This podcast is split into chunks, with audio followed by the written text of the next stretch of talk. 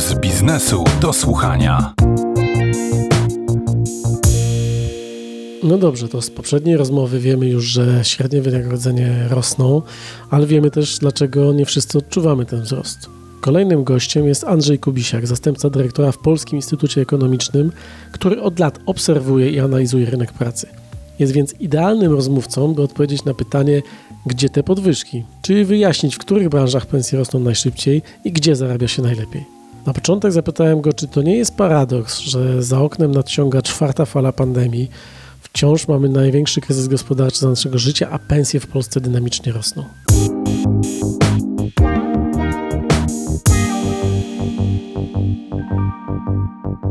Trochę jest to paradoks, chociaż musimy oczywiście oceniać te zmiany wynagrodzeń w odpowiednich kategoriach, bo gdy mówimy o e, zmianach rok do roku, no to mamy do czynienia z sytuacją, gdzie się porównujemy często do jednego z najgłębszych kryzysów, e, jaki mieliśmy na rynku pracy w ostatnich dekadach. I musimy też pamiętać o tym, że dane, które spływają od kilku miesięcy, odnoszą się do czasów, kiedy gro pracowników w Polsce miało obniżony wymiar czasu pracy, bądź mieli osłabioną pozycję negocjacyjną. To przekładało się na sytuację, w której płace w Polsce z miesiąca na miesiąc spadały e, w 2020 roku, szczególnie to było widać w drugim kwartale. Były tam trzy miesiące kolejne odczytów e, z kolejnymi spadkami wynagrodzeń.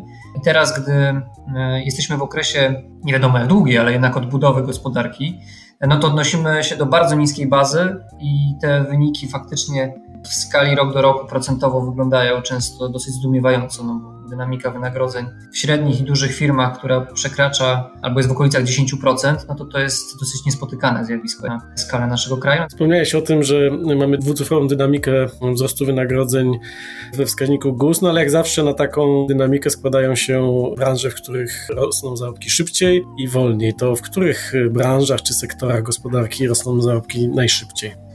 Najszybciej tutaj GUS nam dosyć szczegółowo pokazuje też to w rozbiciu szereg sektorów produkcyjnych. Tam e, dynamiki wynagrodzeń e, faktycznie są dwucyfrowe. One potrafiły nawet sięgać 14-18%. Innym sektorem nieprodukcyjnym, e, który tutaj wybija się na czoło, jest budownictwo. To też jest sektor, gdzie te wzrosty są dwucyfrowe, jeżeli patrzymy na dynamiki rok do roku, bądź zbliżony do dwucyfrowej, bo tutaj przy poszczególnych specjalizacjach mm, potrafi być czasami delikatnie mniej, bądź delikatnie więcej, ale uśrednimy wynik dla budowlanki, to jest właśnie około 10% wzrostów.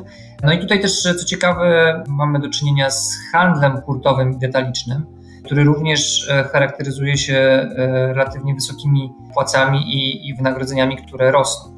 E, na drugim biegunie, czyli wśród sektorów, które z kolei dosyć słabo wyglądają, mamy do czynienia chociażby z wydobywaniem węgla kamiennego i brunatnego. To jest jedna z niewielu kategorii, którą porównując e, z ubiegłym rokiem widzimy, że ona e, ma ujemną dynamikę, a więc tutaj wynagrodzenia spadły. Podobnie jeżeli chodzi o wytwarzanie energii, zaopatrywanie również energię elektryczną czy gaz, wodę i inne media w tym wypadku. Jedna gwiazdka, którą muszę tutaj dołożyć, jak większość pewnie osób, które słucha o wynagrodzeniach i mówi, no ale halo, halo, ja pracuję w tych sektorach, które on wymienił i ja tak nie mam, to tutaj mamy do czynienia z średnimi i dużymi przedsiębiorstwami. To, co raportuje GUS w zestawieniach, jeżeli chodzi o przeciętne wynagrodzenie, w tym trybie comiesięcznym to są e, firmy relatywnie większe, a więc e, zatrudniające powyżej 10 pracowników, tam też są duże firmy, duże korporacje, które również e, często relatywnie lepiej płacą. A w których sektorach zarabia się e, najlepiej? Bo mówiliśmy o podwyżkach, ale jeśli chodzi o różnice w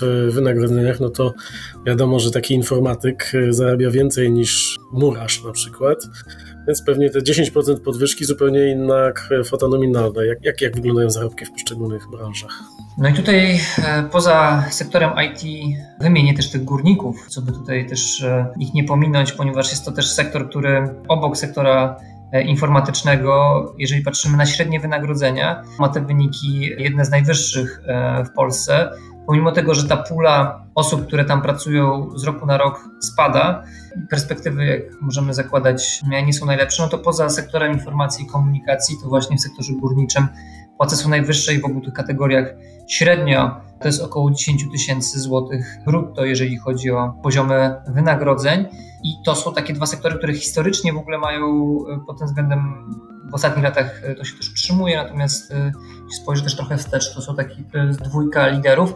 Jest taki segment w ramach sektora produkcyjnego i to jest produkcja wyrobów tytoniowych.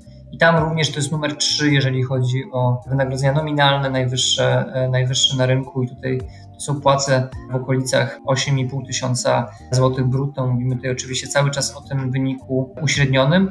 Więc e, tutaj mamy do czynienia z takimi trzema kategoriami liderów, jeżeli chodzi o najwyższe wynagrodzenia nominalne. Pamiętajmy, że to są oczywiście wyniki uśrednione, więc mamy te osoby na pewno, które tam zarabiają wyraźnie więcej, ale i też tych, którzy zarabiają mniej. A są w Polsce jakieś e, różnice geograficzne, że w którejś części kraju się zarabia więcej niż w innych?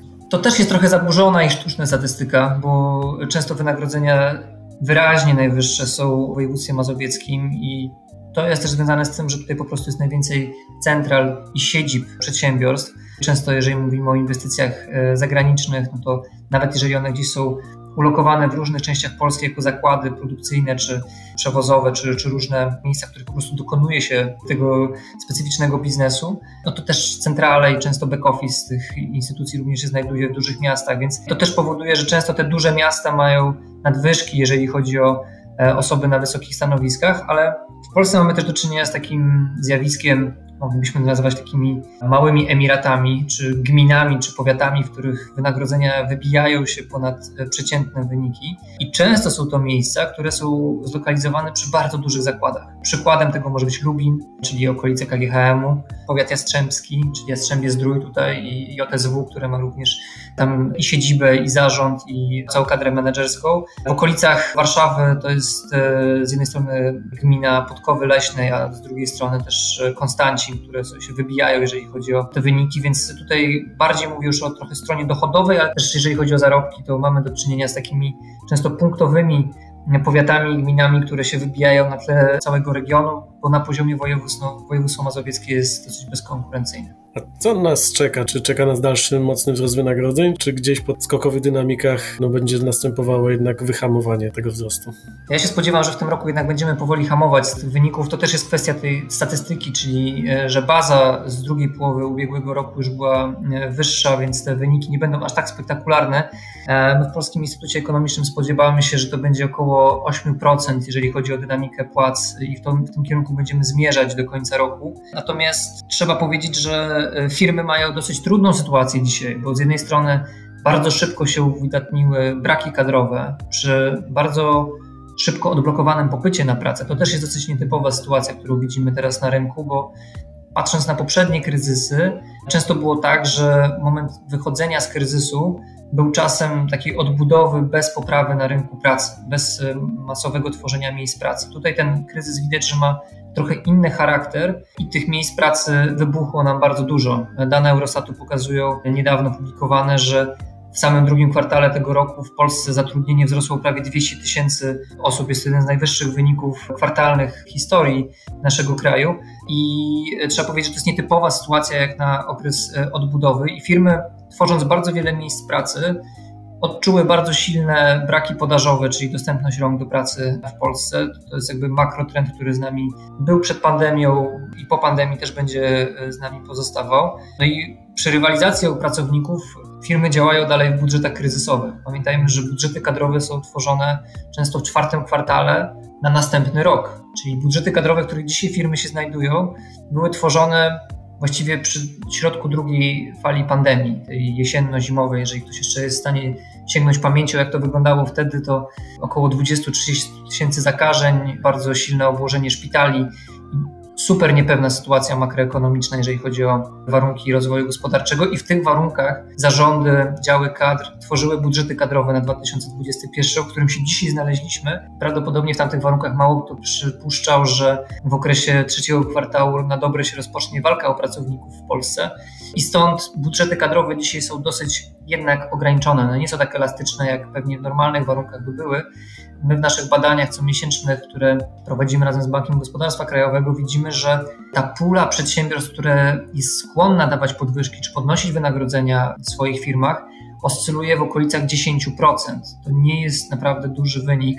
On jest dość porównywalny z tym, co widzieliśmy też we wcześniejszych miesiącach tego roku, więc nie widać tutaj jakiejś e, masowej skłonności do walki na wynagrodzenia pomiędzy firmami, ale, i to jest gwiazdka, którą muszę tutaj znowu dodać, jeżeli mielibyśmy sytuację taką, że na jesieni nie będziemy mieć powrotu do daleko idących restrykcji gospodarczych, to nowe budżety na 2022 rok już tą walkę pewnie płacową będą dużo bardziej przewidywać, bo firmy dokończą ten rok w warunkach rywalizacji o kadry i będą musiały zaplanować to, żeby również mieć rezerwy finansowe na zwiększenie budżetów kadrowych i żeby też e, o część tych zasobów kadrowych powalczyć, bo mamy takie sektory jak chociażby dzisiaj budownictwo, no, które ma bardzo silne deficyty e, kadrowe, a pamiętajmy z tyłu głowy, że potencjalnie przyszły rok to jest czas, kiedy wielkie projekty infrastrukturalne, chociażby z Recovery Fund w Polsce mogą być uruchamiane, co będzie wymagało również dodatkowych rąk do pracy. A mówił o tym Andrzej Kubisiak, zastępca dyrektora w Polskim Instytucie Ekonomicznym, który od lat śledzi rynek pracy. Bardzo dziękuję. Dziękuję serdecznie.